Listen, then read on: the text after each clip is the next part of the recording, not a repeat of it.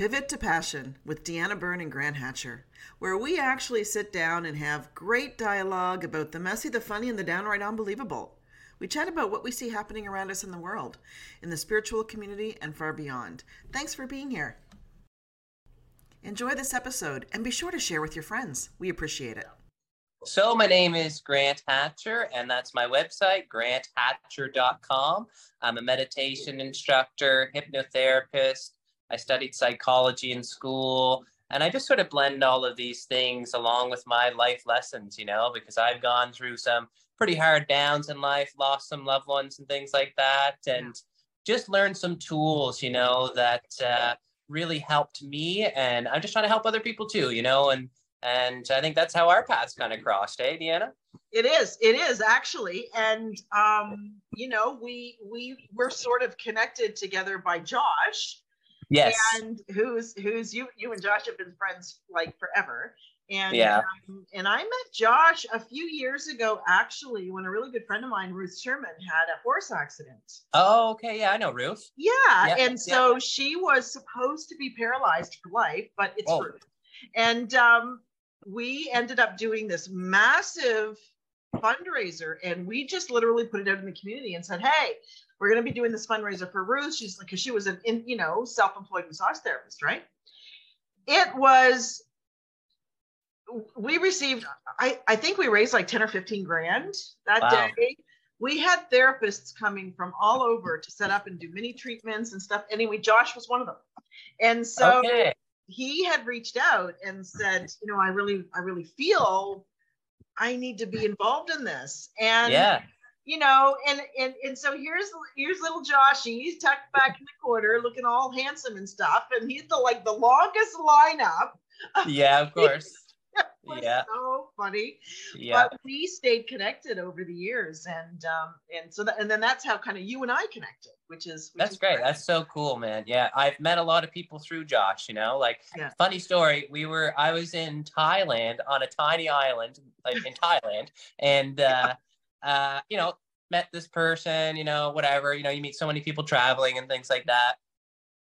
And so I met Josh just before I went to Thailand.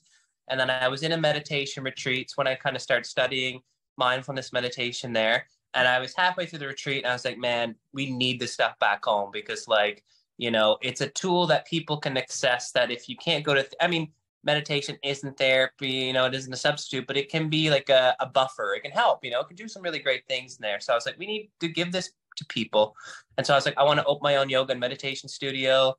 Don't know how I'm going to do it. Only person I knew at the time was Josh. And we might have said like several sentences to each other by message. I was like, hey man, like thinking about opening up my own yoga and meditation studio in Halifax. You're the only guy I know likes meditation. What do you think? And he's, yeah, we're already looking at buildings. We need another business partner. You're on board if you want to be. And I'm like, oh yeah, sure. Like that was it. But I met this person. And so anyways, I moved back to Thailand, moved right in with Josh, and we started the center.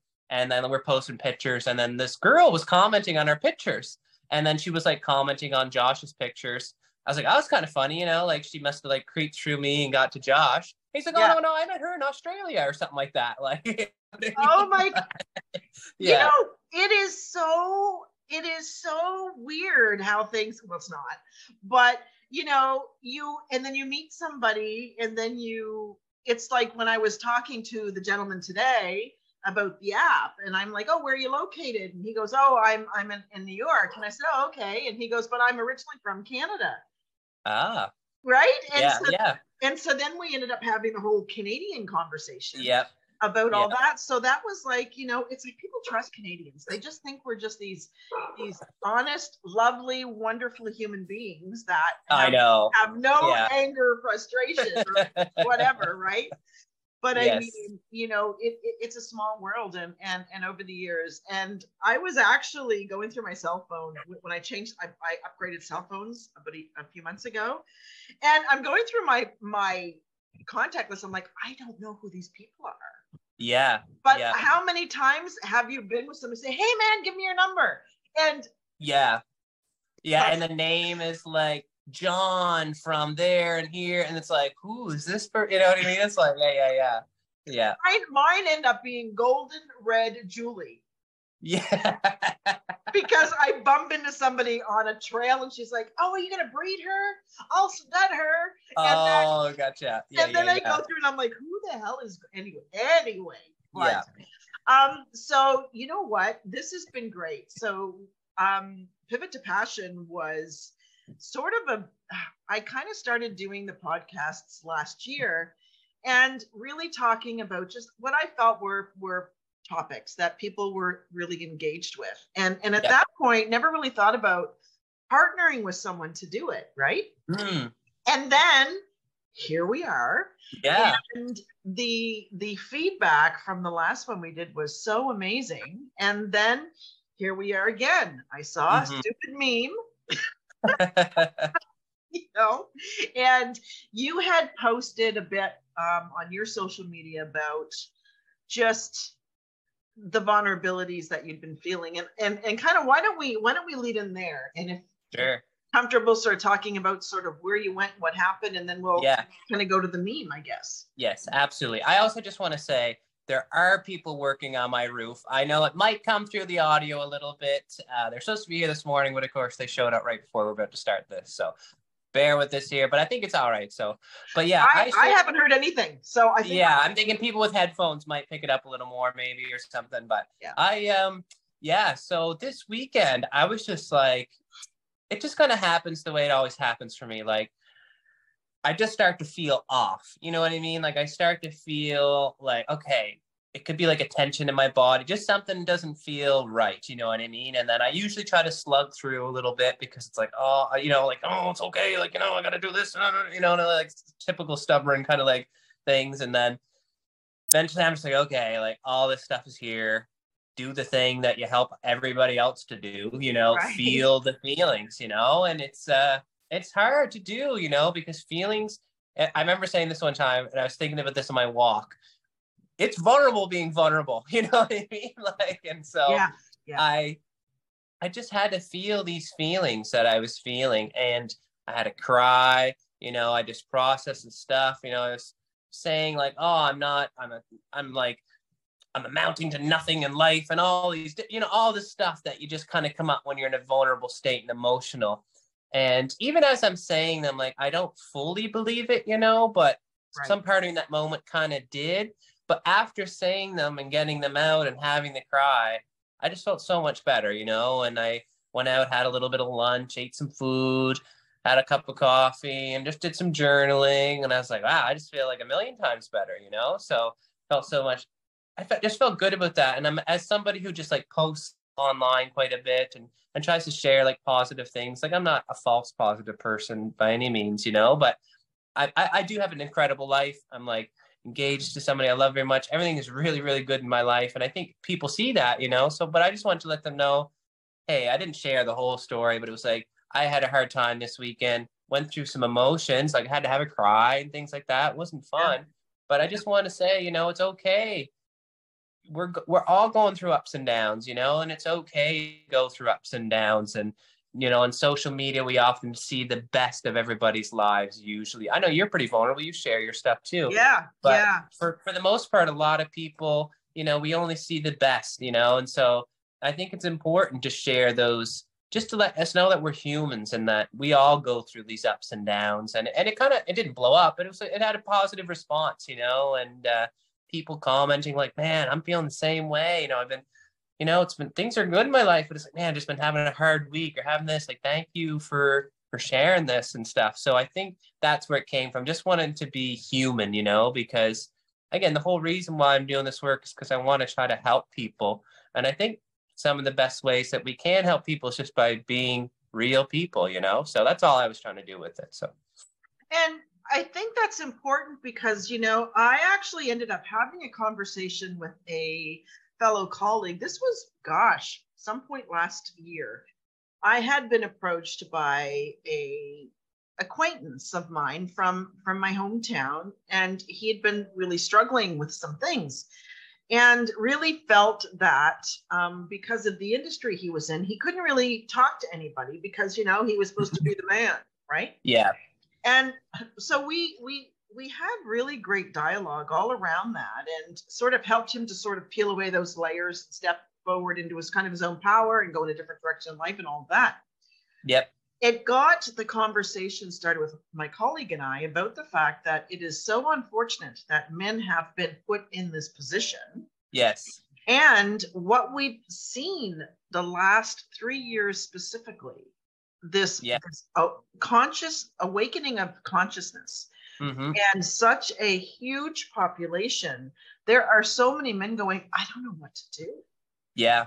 Yeah. Right? It's hard. It's hard. Yeah. Yeah. And as a man who literally teaches the stuff, I got to go through that cycle almost every single time where it's like I said, I'm like, you know, that typical kind of like, I'm going to work through this. So, you know, I'm going to work my way through, or sometimes, I'll just have a drink, or it's not even a conscious choice where I'm like, I'm going to drink my sorrow away or anything like that. But it's like, we'll have a drink tonight, you know? And it's like, and you don't realize how like, sometimes that can numb you out, even like, even in subtle ways. And we kind of talked about it last time, like the phone, you know, getting on social media. It's so easy to distract yourself from your emotions before you have a chance to feel them, you know, and as men, especially, I think it's difficult, you know, and you know, all of us, we like our parents, our families and things like that, our peers never really knew how to process the emotions, you know, and we're all kind of learning together, and it's messy and it's scary and it's hard, you know, so, you know, anybody who's trying to face those things, you know, it takes a lot of courage because emotions aren't, again, 1, 2, 3, ABC. It's like, you know, it's so you don't know what's going to happen. So, and it pops the cork, right?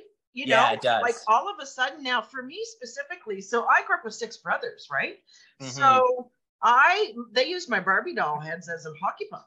I mean, it was like, you know, it was brutal, and it was like, for God's sakes, you know, stop, man, you gotta be stronger. Like it was that, you know, they taught me how to ride a bike by putting me at the top of a mountain and pushed.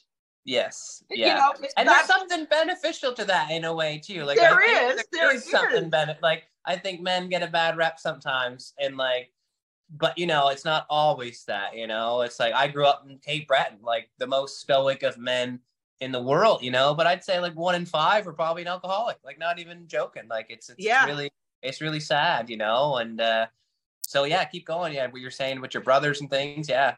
It's true. And the thing is like you say, so 1 in 5 is an alcoholic.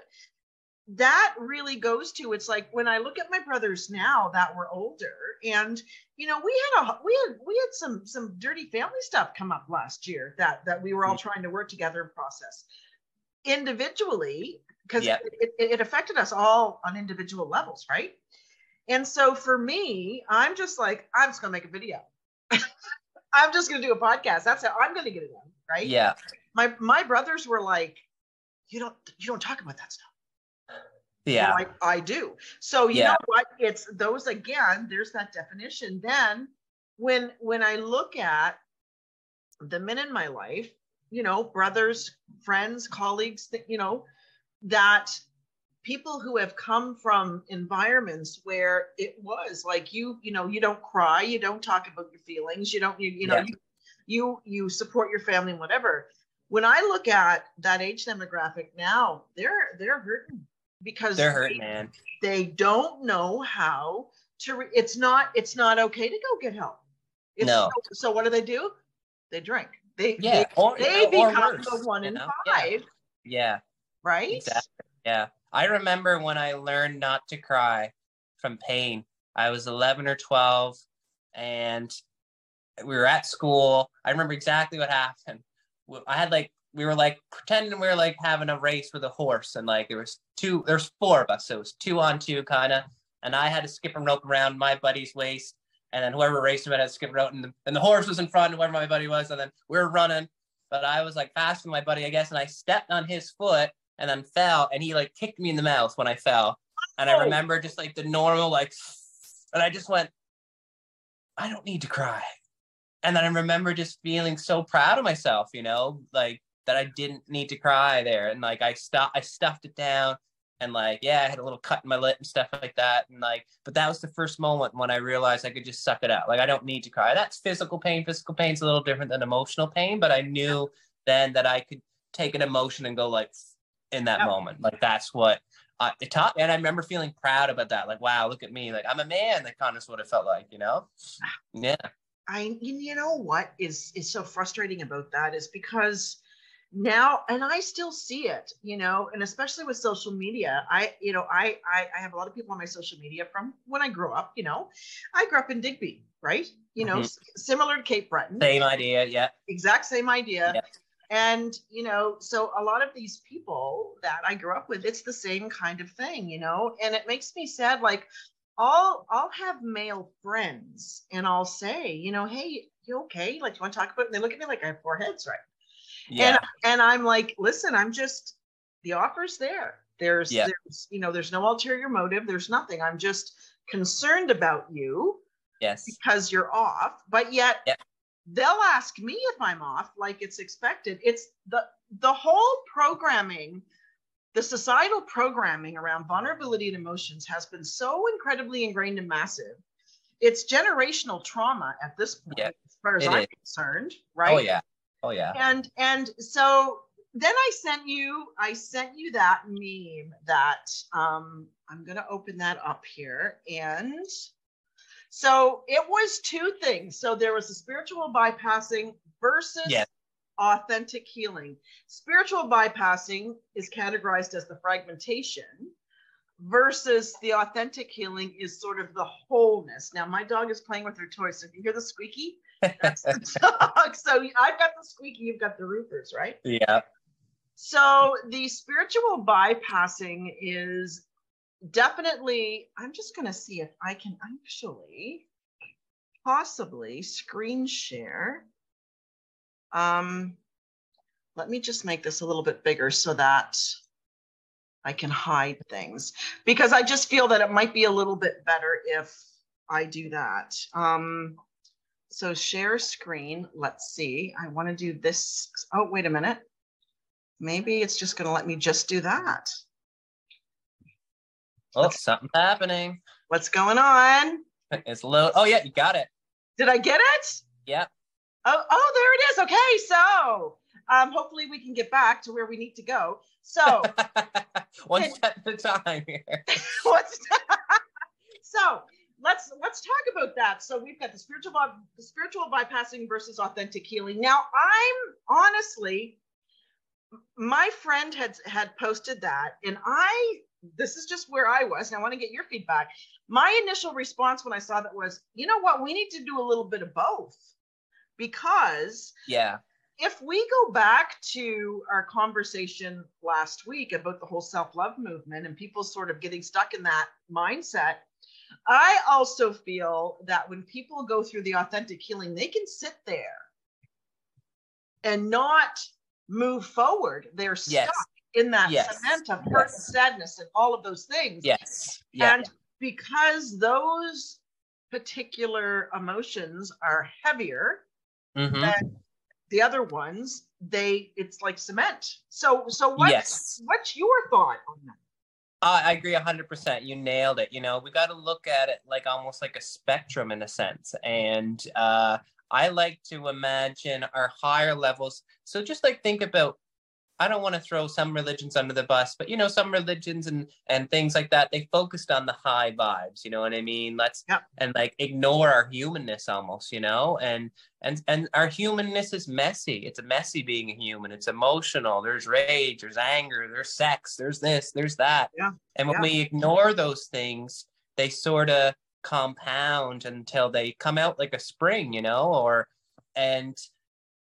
but once you kind of have a more integrated, when you embrace your higher consciousness and the lower vibes, as the meme here kind of says, then you can go into the low vibes with an anchor in the high vibes. You know, it's almost like if we're using this direct up and down image here, you can rappel down and do some work, but you don't want to hang out there forever because it's heavy. It's anger. It's stuff that's difficult. And when you do a little bit of work, you want to climb back out of there, you know? So it's good to have that anchor. You know, I say have an anchor in the light. If we're thinking yin and yang, light and dark, or heavier emotions. Again, if you're doing the shadow work, you're getting in there. You can get lost in there. And a lot of people are lost in there. That's why I think it's important to have, that's why I teach some spiritual stuff, because it's important to have that outlet It's important to be able to disconnect from your immediate human experience because it can get so heavy and tough, you know? So being able to have an anchor in the light to go down into the deep dirty where the trauma is and stuff like that, it helps you to come back, you know? But if you're all light and you're ignoring that stuff, they're like the most annoying people in the world, right? They're like, hi, yeah. You can just see, you can just tell, you know? I know. It's like, yeah. They remind me of the non-smokers. Yeah, like, yeah. They're just, you know, like, looking down upon you, like. Yeah. I know. Yeah.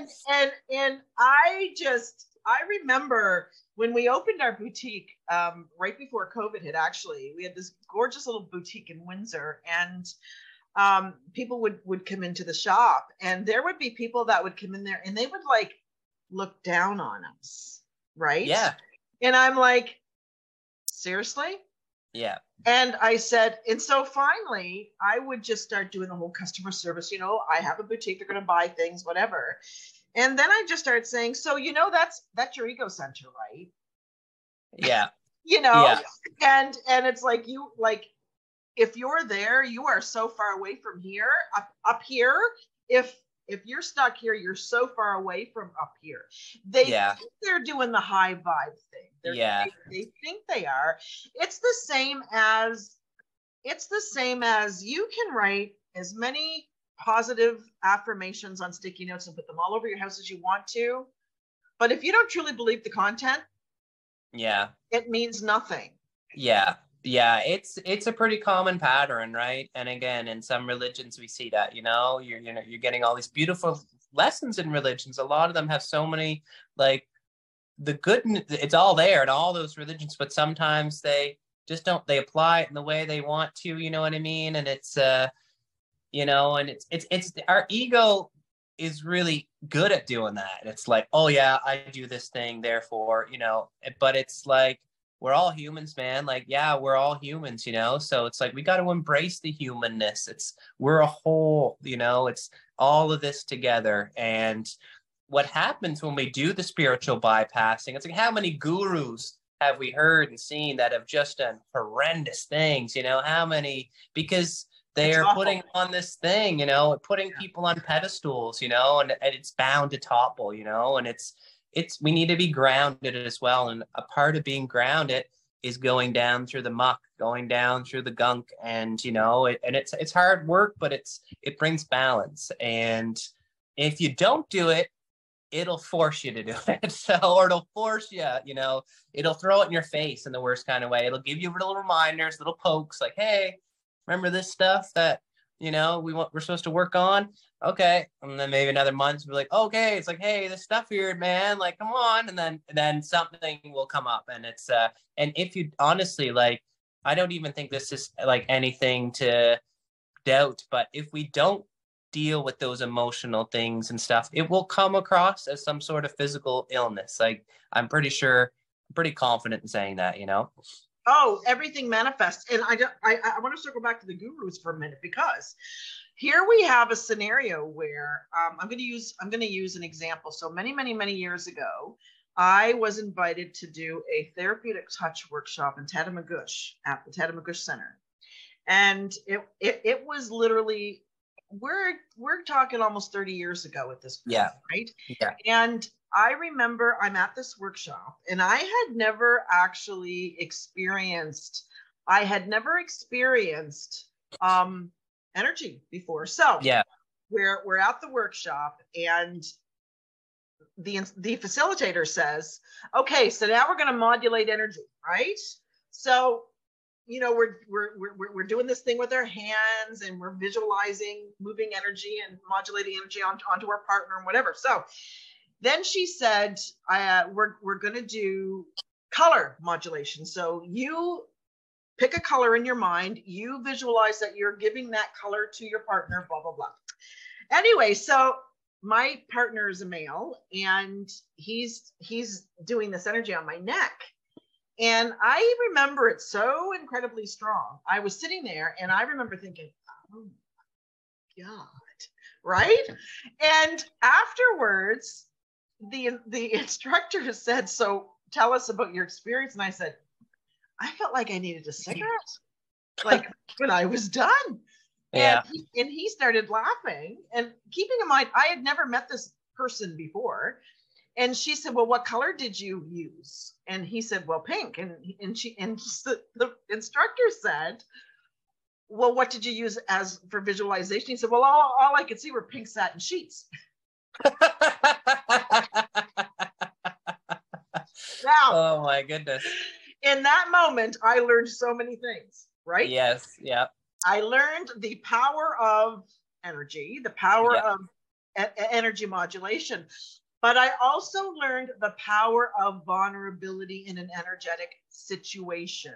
Yeah. So let's go to the gurus for a minute. It's the exact same sort of feeling that you connect to this group of people, whatever the group of people is, and you're doing whatever. And it could be a retreat, it could be a meditation center, it could be whatever. And this guru, the majority of them are definitely sitting in a seat of ego, right? Mm-hmm. But they've also mastered energy modulation at massive proportions. Mm-hmm. And these people then feel that vulnerability, that this unhealthy sexual connection to these gurus. Yeah, right? Yes. And I think a thing too is like where if you think of the traditional chakra system, where is our emotions at? It tends to be in our sacral area, you know? So when we break ourselves open emotionally, it's easy to connect those emotions to that person in an intimate way, you know? And like, it's like, if you're vulnerable with anybody in any way, there is some sort of like connection there, you know what I mean? Especially if you haven't been able to be vulnerable with people before, you know, in that way, it can easily quickly turn into, you know, an emotional relationship. And that's why therapists and things are very strictly trained on how to handle those relationships. Yeah, absolutely. And you know, I remember when I first started getting sort of into the whole industry, you know, and started upgrading my training and like that. And then I would go to, for an example, like the reflexology program was so incredibly structured and science-based and ethics and code of ethics, conduct, and so on. The aromatherapy, those sorts of things. I found the energy medicine ones were not. And that is where we got into trouble, because that should literally be something that is taught, that there is a code of ethics and conduct. I mean, it's much better now. It's gotten much better. Yes. Years, but it was a very, very challenging time. And you know, look at Reiki as an example. Original Reiki, you didn't get a master's in a weekend. No, it was a long time, and like very, very few people got it. Yeah, that's right, because you had to go through the shit. Yeah, right. You had to sit at the shit buffet. Yeah. That's gonna be like our trademark, right? The shit buffet. Yeah. You're gonna have to sit at the shit buffet. You're gonna have to deal with your shit, and if you don't deal with it, like you say, it's gonna manifest into something physical. Yeah. That energy, you know. Years ago, I had a friend who was in a situation where she had a trauma in her family. And she was very hurt by that trauma. It affected her very deeply on an emotional level. And it was a prominent family. And she was basically told, it's been dealt with. Yeah. So, right? Yeah. Yeah. Within 12 months, she had her thyroid removed. Ooh, yeah. She wasn't able to release it, you know? And and I think there's something about that. I kind of wanted to touch on it when we were talking about Cape Breton and things like that. And I think it's everywhere, but there's a lot of shame with this stuff, right? We feel so much shame with our family history, you know, like even me growing up, it was like, oh man, it's like, shh, we don't talk about that. You know, like you were saying, you know, there's a lot of shame, and like, it's like, but like keeping it in and like, causes so much more trouble, you know. I mean, if we only talked about these things, you know, it would be a lot better. But I think it was like everybody was trying to save face, but in reality, it ended up backfiring, you know, in the long run. And the trauma we don't deal with, it's passed on to our next generations, and everybody around us. It impacts everything we do, right? So it's again, I'm not saying we want to be down there digging in the dirt all the time. Like, it's not, you know, it's not fun to be there, you know, it's,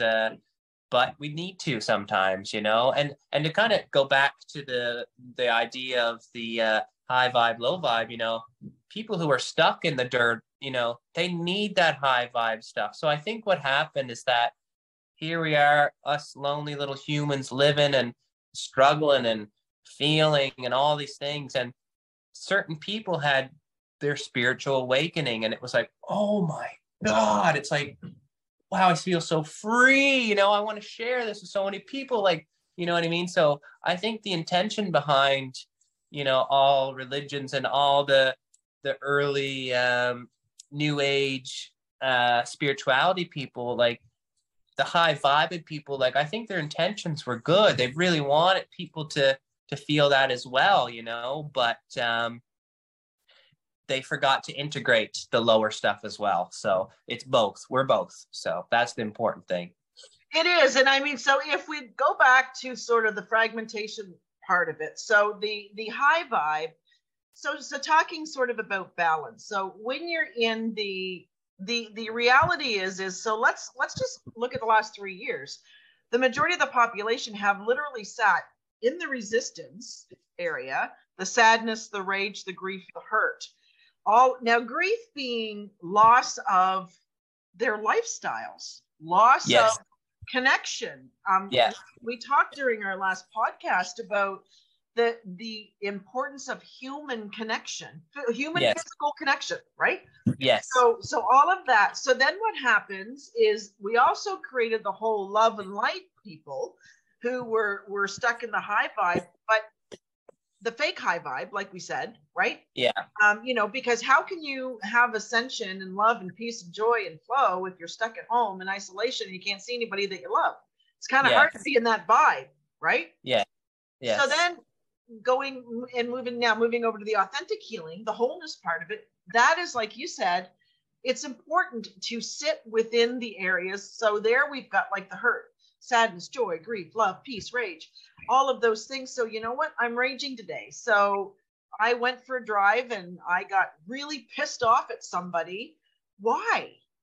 So sit with that for a minute and peel away the why. And then when you get to the why, you can connect it to, as an example, let's just say I had rage and I peel away the layers and I move it over and I realize it's connected to grief. And then I realize, oh my gosh, you know what? This would have been a certain anniversary of my husband's death or something yes. like that. Yes, yes. And then I can transition from that to the joy of how lucky was I to have him for 20 years. Yes. So there's the healthy process of moving from the lower frequency emotion. Yes, yes. Feeling it, peeling it, and getting up to the higher. But right. if we don't allow ourselves to feel it yes. and try to understand why, then we're just pissed off.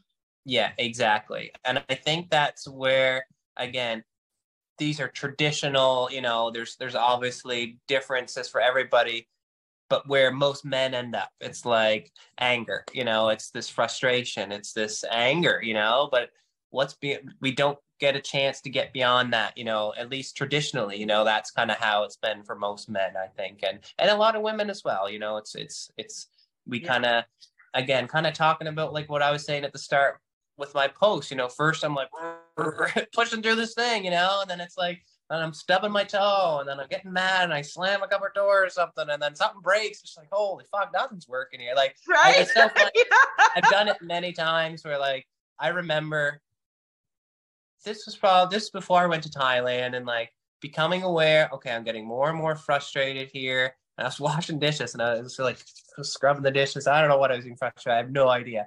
And I like was bent over and I stood up and like the cupboard door was open and the corner of the cupboard door like hit me right on top of the head. It literally like dropped me to the floor. Like I just fell like a ton of bricks and like, I literally like felt like a baby. I almost like curled up in the fetal position, like ready to bawl my eyes out. I was like, and then I just started laughing so hard. Like I literally had to smack myself upside the head to stop for a second and just feel what the heck was going on here, you know? But yeah, it's like, we often don't, or a lot of people don't get past that anger and frustration. And then it can mess with so much stuff. It can mess with your, you know, your relationships and your life. And and it's hard. It's scary to get in there though. But, you know, as we've kind of said in this podcast and the last one, like once you do, like you said, a picture of the yin and yang, you know, you got the black side and then the white side.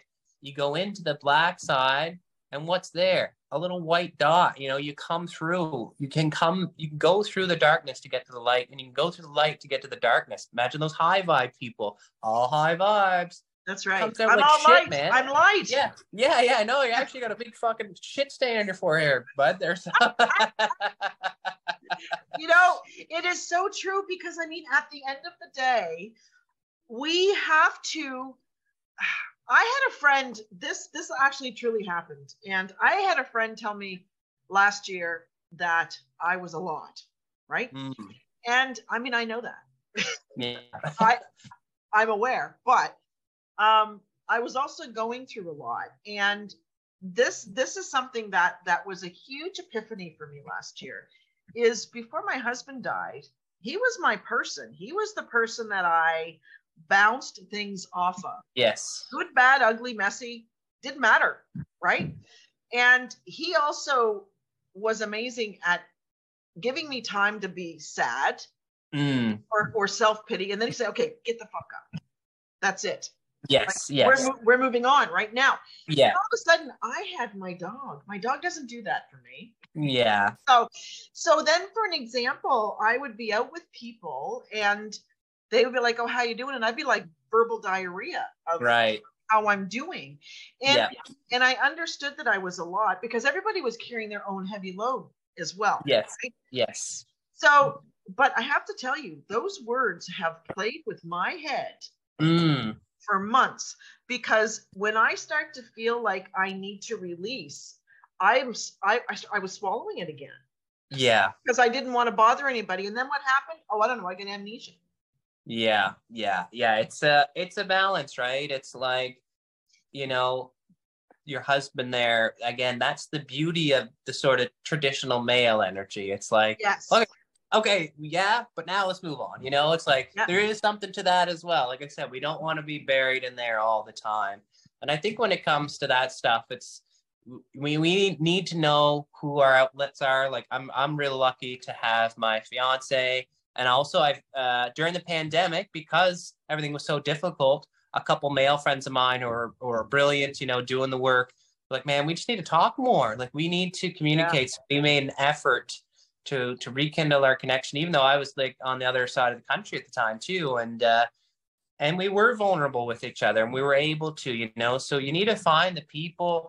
And if you don't, you know, like a therapist, and then it's like, I think sometimes all the difference in that spot is just asking, is it okay if I unload here, you know, because maybe the person isn't emotionally able to take it on, you know, maybe they're like, holy fuck, I don't think so, man, like I'm fucked too, you know, or maybe then you can do it together, you know. I find that asking, you know, can really, really help in that spot.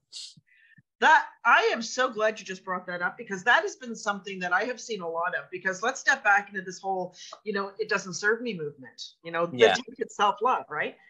I see so many people post on social media things like, you really find out who your friends are when you're down, that sort of stuff. And it irks me so bad. Yeah. Because I'm like, maybe your friend is like teetering on the verge of like not wanting to be alive. Yeah.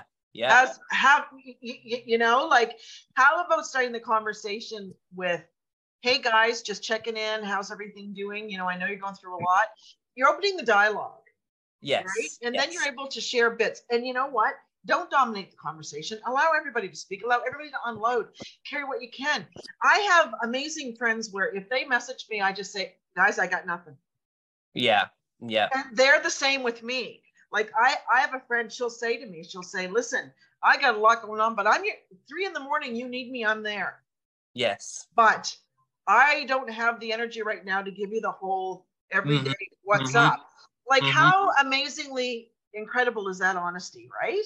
Yeah, it's beautiful. And then you never feel it's consent, right? You don't, and then you're never like, oh my God, you know, like, and then on the flip side, as somebody who's receiving the stuff, I think it's also important to ask, and this is like very important, I think, for men, myself included, who's learned this mistake many times, is that we're fixers. Men are fixers. We're like, okay, you tell me your problem, I'm going to tell you how to fix it.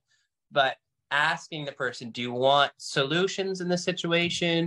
Do you want me to help you with that? Or do you just need some space for it to come out and just release, you know? And because I think that's really key, right? Because sometimes when you're saying your stuff, you don't want somebody picking through it. Like, oh, well, if this was done this way, then maybe, you know, sometimes you just want to, you know, and that's what needs to happen, you know? So, and I think as men, and I'm just speaking from experience, it's difficult to do that for us because we want to try to fix the problem, you know, we're solvers and things like that. So I think, you know, asking for permission to express, and then the person receiving, okay, do you want me to just hold space for you? Or do you want me to, you know, and often what happens for the first one or the second one, when you're just holding space, once that happens, kind of the solution begins to work its way in eventually anyway, because you're not in the middle of it now.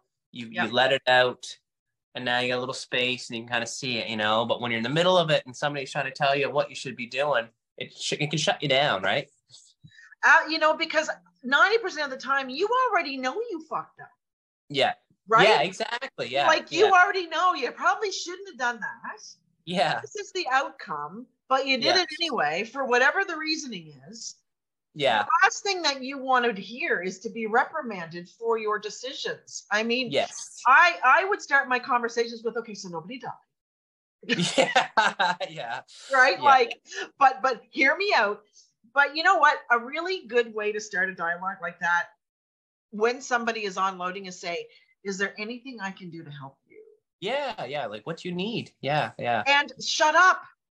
Yeah. And listen. Yeah. Right. You know, hi Charlie. It is like, be the owl, sit and listen, and listen to learn, not listen to talk. That's the other big thing, right? Yeah. Yeah. And, you know, and so it's interesting because we're going through this whole identity crisis in the world. Am I a man? Am I a woman? How do I define? Am I us, them, me? I don't even know, right? I respect their values. I respect where they're going. I support their movement 100% if it's what they truly want and need in their lives, right? It has added a whole other layer of how do you talk about male-female energy in the landscape, right? Yeah. And so I've really had to step back and kind of reword how I do that, because historically, male energy was the man. No. Male energy is, like you say, if you look at the yin and yang, you know, it's the provider, the doer, the fixer, the whatever. You know, the yin's the nurturer, the lover, but that can be either, that can be anybody. Yeah. It could be anybody. It's a personality trait of a human being. Yes.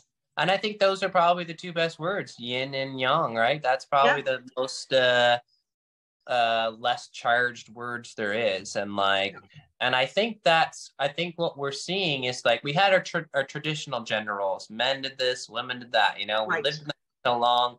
Now it's crossing and crossing a little bit, you know, and I think all it is that there are some men, again, I get the mixed up, but there's some men with more yin energy, and then that expresses them, you know, whereas there's some women with more yang energy, you know, and like, and for me personally, I can feel those two energies inside of myself, and giving the moment, given the day, I can be more feminine or I could be more masculine, you know, depending on what I'm doing, you know, like, or you know, so it's like, and I think people who might be born as a man, but feel they're a woman, is because they have more of that opposite. It's the energy. Yeah. I think so. Yeah. And, absolutely. Yeah. And the unfortunate part is societal programming is what is, in my opinion, is literally what caused this identity crisis that we're going through, because rather than being taught, we have dual energies within our bodies, within our psyche, within our thinking. We, you know, you express and you sit within those as you need to. You pull from what you have to pull from. If you need to cry, you're going to cry. If you need to stand up, brush off your knees, wipe away your tears, slap yourself in the face and keep pushing forward, that's what you're going to do.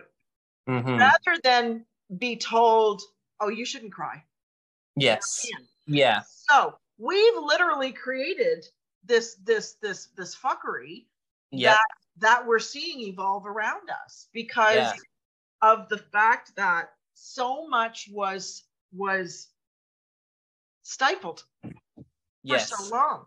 I know. Yeah, absolutely. Yeah. And it's coming out in different ways, right? It's coming out in the, it's man, it's such a tough time for people who feel different inside themselves than what the outward, you know what I mean? Like, I can't imagine how hard that must be for them. And, you know, so it's an interesting time for everybody right now for that. Yeah. And and I've always just understood it to be an energy thing, because I felt light and darkness, this masculine, feminine energy inside of me after doing some pretty deep healing work, you know, and, as a man, like feeling how the feminine manifests inside of me, and collectively how the sort of masculine energy has really pressed down the feminine energy, you know, and to the point that it's the feminine, the divine feminine feels wounded, you know, and I could feel that inside of myself, you know, and but, you know, the divine masculine, because these energies go together, it means the divine masculine has to be wounded as well. It can't not be the other, you know? So it's, so we're, I think we're just trying to find a balance here. It was, I think, and we're trying to move collectively to this balance, but it's taken time to come out, and it's coming out in all sorts of different ways, which I, you know, it's okay. It's, we're trying to get there in whatever way it is that we're trying to get there, you know? So, and I feel that if people could step back for a moment and literally just honor other people's expressions, however they express themselves, whatever they choose to do, at the end of the day, that is their decision.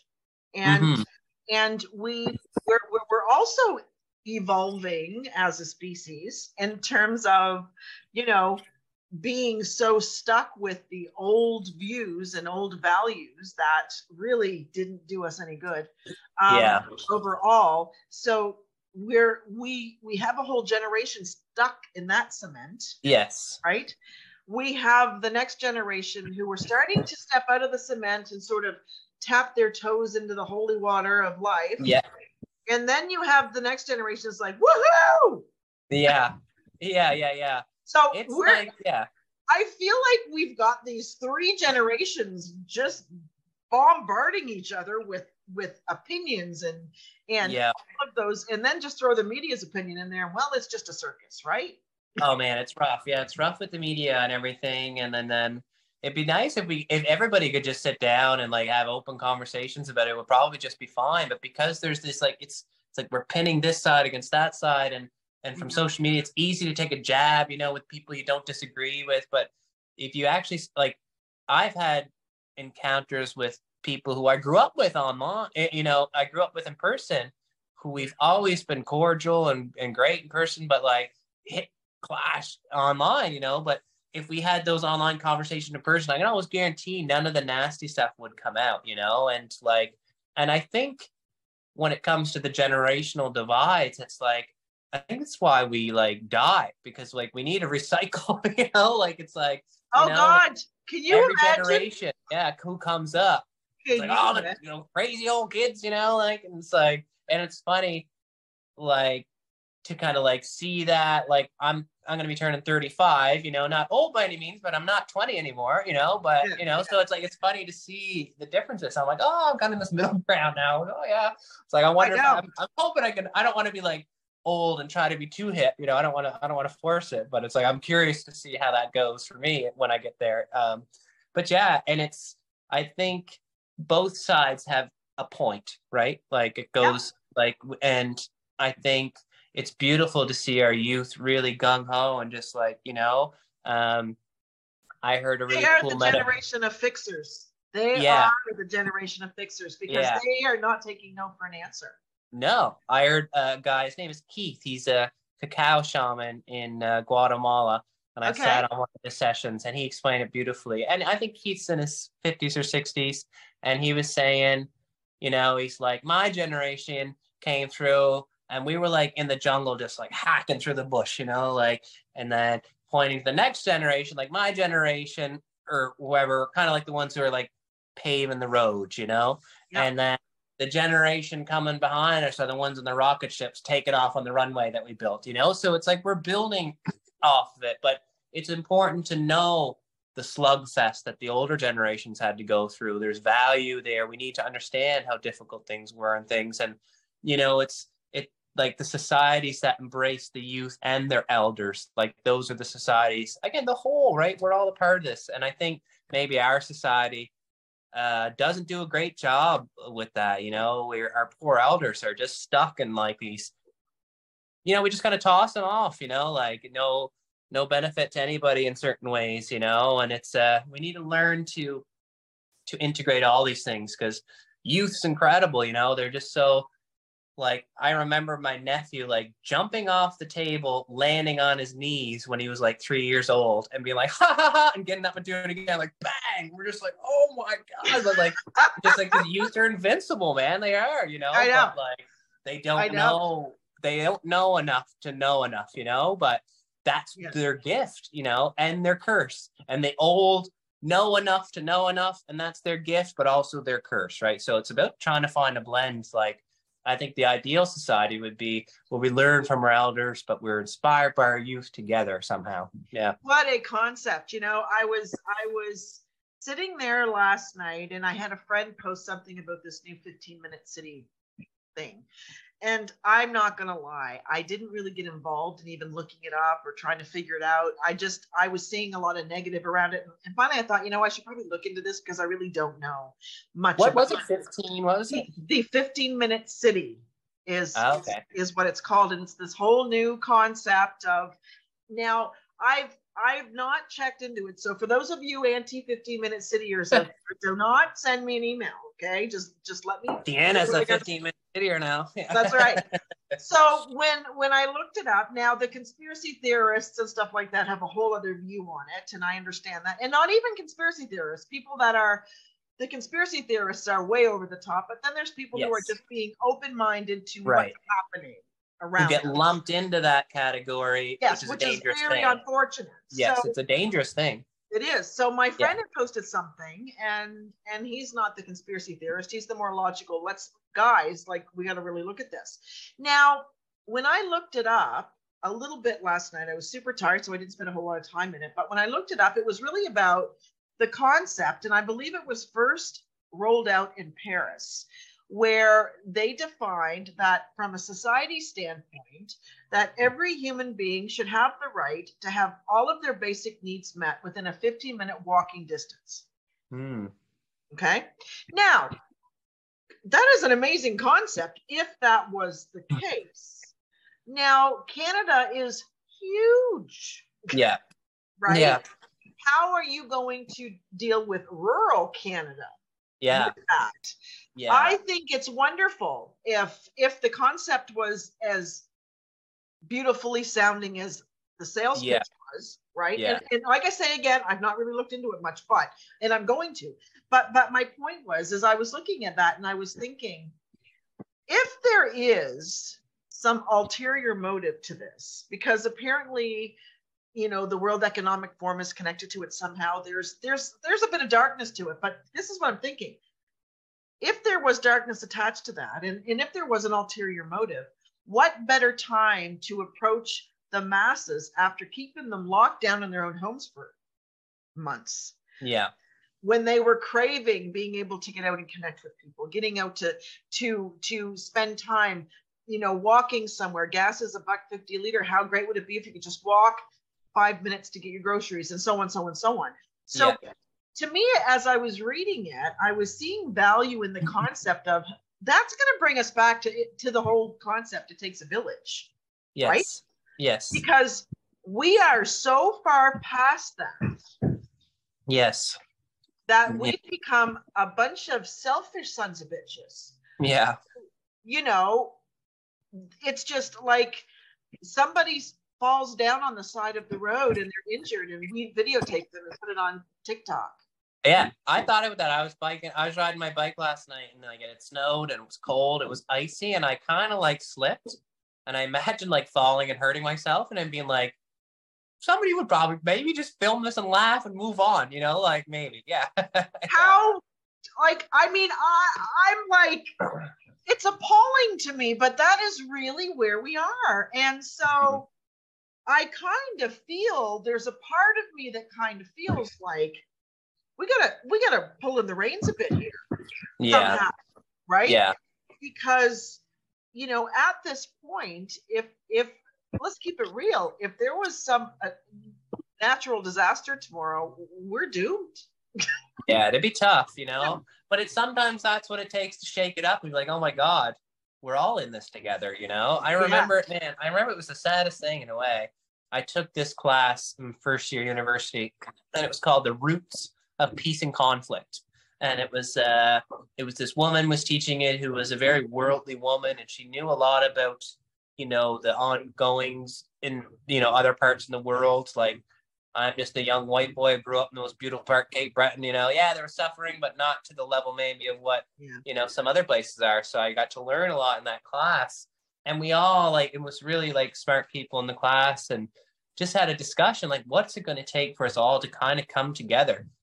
Yeah. And one of the things was like, maybe like an alien invasion or something like, and then we'll all group together as one, which was like, I was like, man, that sounds so bad. Like that was kind of the conclusion of the class, honestly. And it was just like, what the hell, man? Like, can't we come together like without that? But sometimes, you know, it takes a whack in the face for us to remember like, oh my God. But yeah, it's interesting time right now, and that city thing, that 15 minutes is so interesting because like that makes so much sense in a city, but there's also like some people's needs is like nothing, you know. It's like I need to be out in acres and acres of land, and so I think that's the conspiracy is that we're trying to get everybody together in one spot, not herd them like almost like a herding sort of thing. And I mean, so, I mean, I am going to spend a bit of time and I, you know, as with everything that has happened the last 3 years, I have spent a significant amount of time looking at both sides. Yes. Right?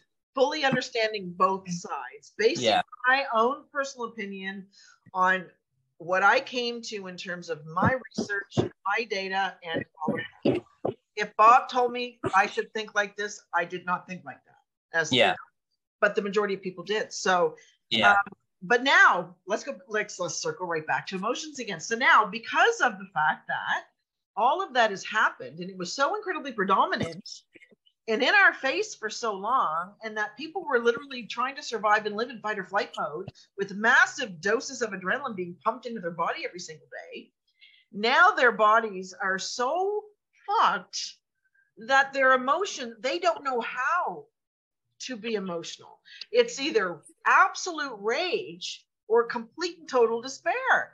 It's the extremes, right? It's the extremes that are so difficult to deal with, you know. And that's kind of where like you just sometimes you do need to tap out. Like you need to tap out of the narrative, whatever your narrative is, you know, whatever side of the coin you're on here, you know, or whether you're right in the middle and you have no idea what the heck to think, you know. It's like sometimes you just need to let go and just be present in what's around you. And I think that's where the one thing, like imagining the city thing, is like we need to be in nature. We need to just be in nature sometimes. Like we just need to be out there, because when we're in our little sphere, it's like these things bounce off. It's like in this room, I'm in this room here, you know, it's not huge, not small, but like if I was only in this room, like it feels like it closes in on you, you know, whereas nature is expansive and like thoughts can just like be released and feelings can be released, you know. And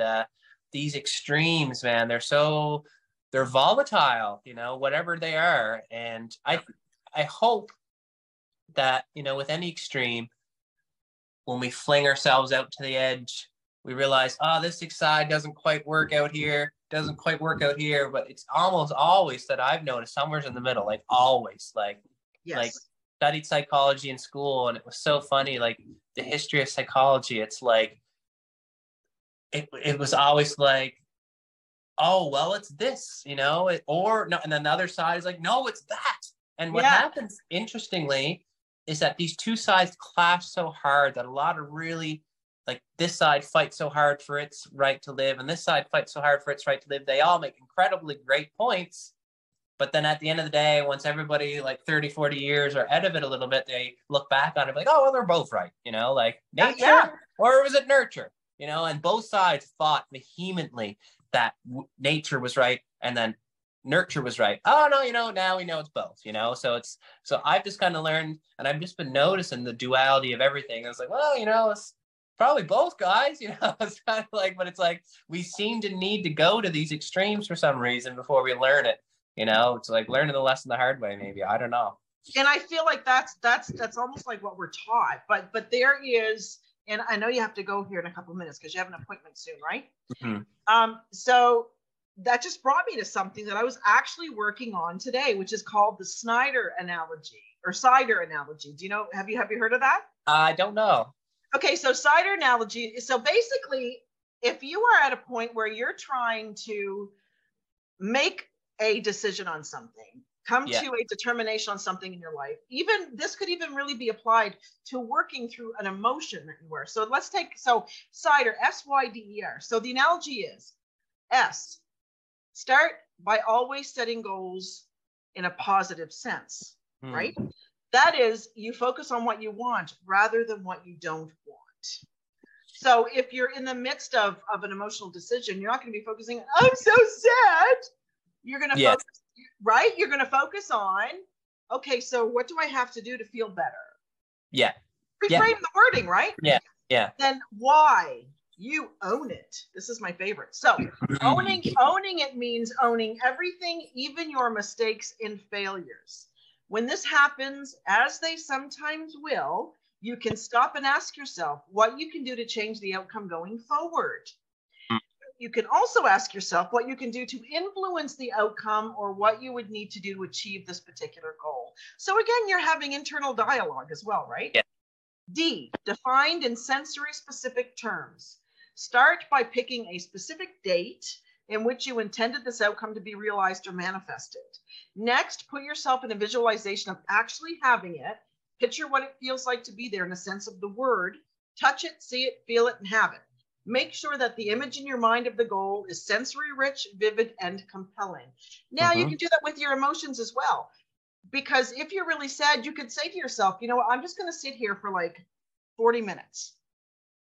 As an example, set that clock in your mind. So you're honoring the fact that you're upset. Yep. You're allowing yourself time to process it, and then you are moving past it. So you're actually, you're scheduling it in. And I know that sounds super weird, but it actually works, right? Yeah. Then we go to E, ecology, effects on every area of your life. So this essentially is like risk. It's like a risk assessment, right? Right. How the goal will affect every area of your life. And you could do the same as how sitting in the shit pile is going to affect every area of your life. Same idea. Start by asking what will happen when you have this and what won't happen when you have this. Yeah. You can ask yourself if there are any downsides to achieving your goal. Next, try asking yourself how having this outcome will affect every area of your life, and examine also, this is the thing people don't do, how does it affect other people around you? How does it affect your family, your loved ones, your friends, your community, and even the planet? Really? Yes, absolutely. And then really do a deep soul-searching check and ask yourself how you truly feel about this goal. And you want it 100%. So it's the same thing. It's like if you're super angry at something, are you really? Right? Or is this just a side effect of something else? Right. And that's where you get into the feeling it, right? So now our resources en route. This is where you ask yourself what resources you have that will help you reach your goal, and what additional resources do you need?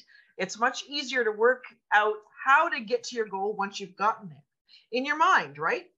So in the end, you need to put yourself in a position of already having achieved the goal. By going through this process, you can also see what had to be put in place immediately before allowing this goal to happen. Keep examining what had to be in place before that and continue all the way back to the first step.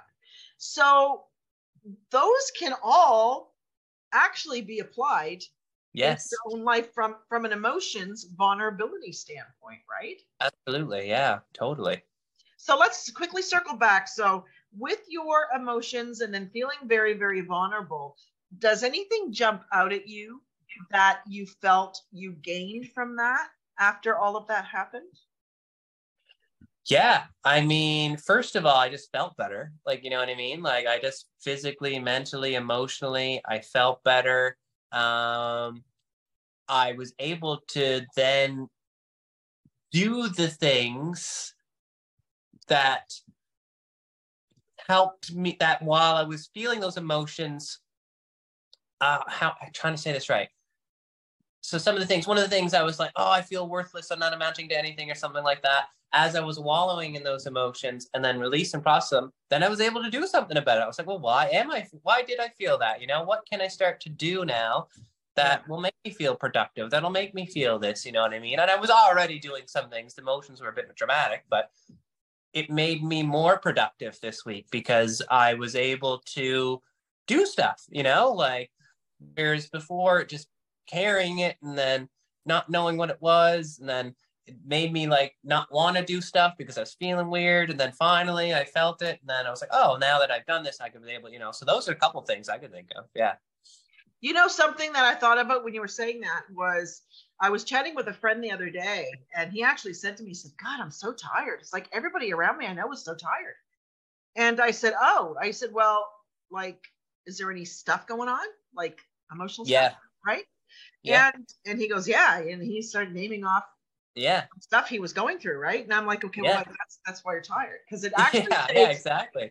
a lot of energy. So much better now. And like, yeah, I can say exact same things. A few friends in my life, you know, they commented the post and like somebody, you know, who I've seen in person, you know, and I know they're taking on a ton, like they're doing so much. And, you know, they resonated with my post. They're like, you know, wow, I can relate to this. I'm like, yeah, I imagine you can. Cause like, you're like, I didn't say this obviously, you know, but it was like, wow. Yeah. Like you're taking on so much and it's wearing you down, you know, like it's hard, you know, when you take on all those things and, you know, we do get tired. And I think that's the difficulty of the reality we live in the capitalistic nature and trying to, you know, even just trying to survive. There's this like productivity pressure because we need to pay bills and do all this stuff.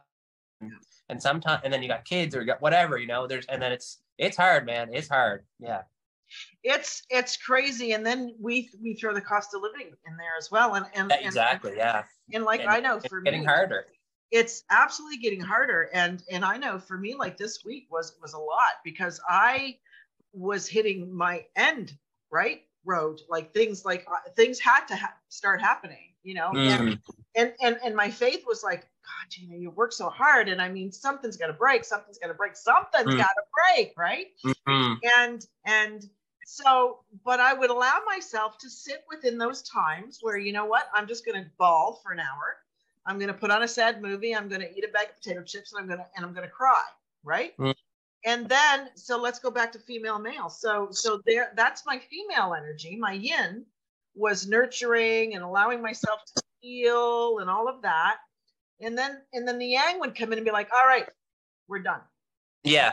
Let's get up, brush off your knees, wash your face, get back to it. And if we allow ourselves to honor the fact that both of those sides of us are both 100% valid and okay to be in, whether you're a male, whether you're a woman, however you define, we would be golden. Yeah, that's it. You nailed it. I think that's the cherry on top of this conversation here. Yeah. So let's wrap up. I know that you've got to go. So what else do you want to add to the conversation before we plan our next one? I don't know. I think that was it. I think you just kind of brought it like full circle there. The yin and yang together. They're both, you know, it's like, again, low vibes, high vibes, masculine, feminine. We're all of this. We're all of this. And it's messy and it's not going to be perfect. And we need to do the work. but we need to take breaks. That was something else that I realized too. It's like, you know, after I had my little mental breakdown there, emotional breakdown, was like, sometimes you need to not try so hard. You know what I mean? Like sometimes you're really, you got to do this, got to do that, got to go, got to get this done. You know what I mean? Sometimes you just, sometimes, or if you're trying to work on something like a project or a video and it's just like not working, it's like, this won't come together. It's like, sometimes you just need to step away. Like maybe that's not what you're supposed to be doing right now. And then, or maybe, but sometimes you do need to push through, you know, it's like, again, find the balance. I don't know. But also have trust, because honestly, yes. I have spent a ridiculous amount of time building my TikTok account, mm-hmm. creating my content, writing my content, setting up my lighting, recording over and over. Like I've spent an insane amount of time doing that. And so then I would sit there and I would say to myself, like, what are you doing? Mm-hmm. You know? And then I would get tired, and then I would hear the voices of my, family or friends, like, "Oh, TikTok, you're wasting your time," whatever.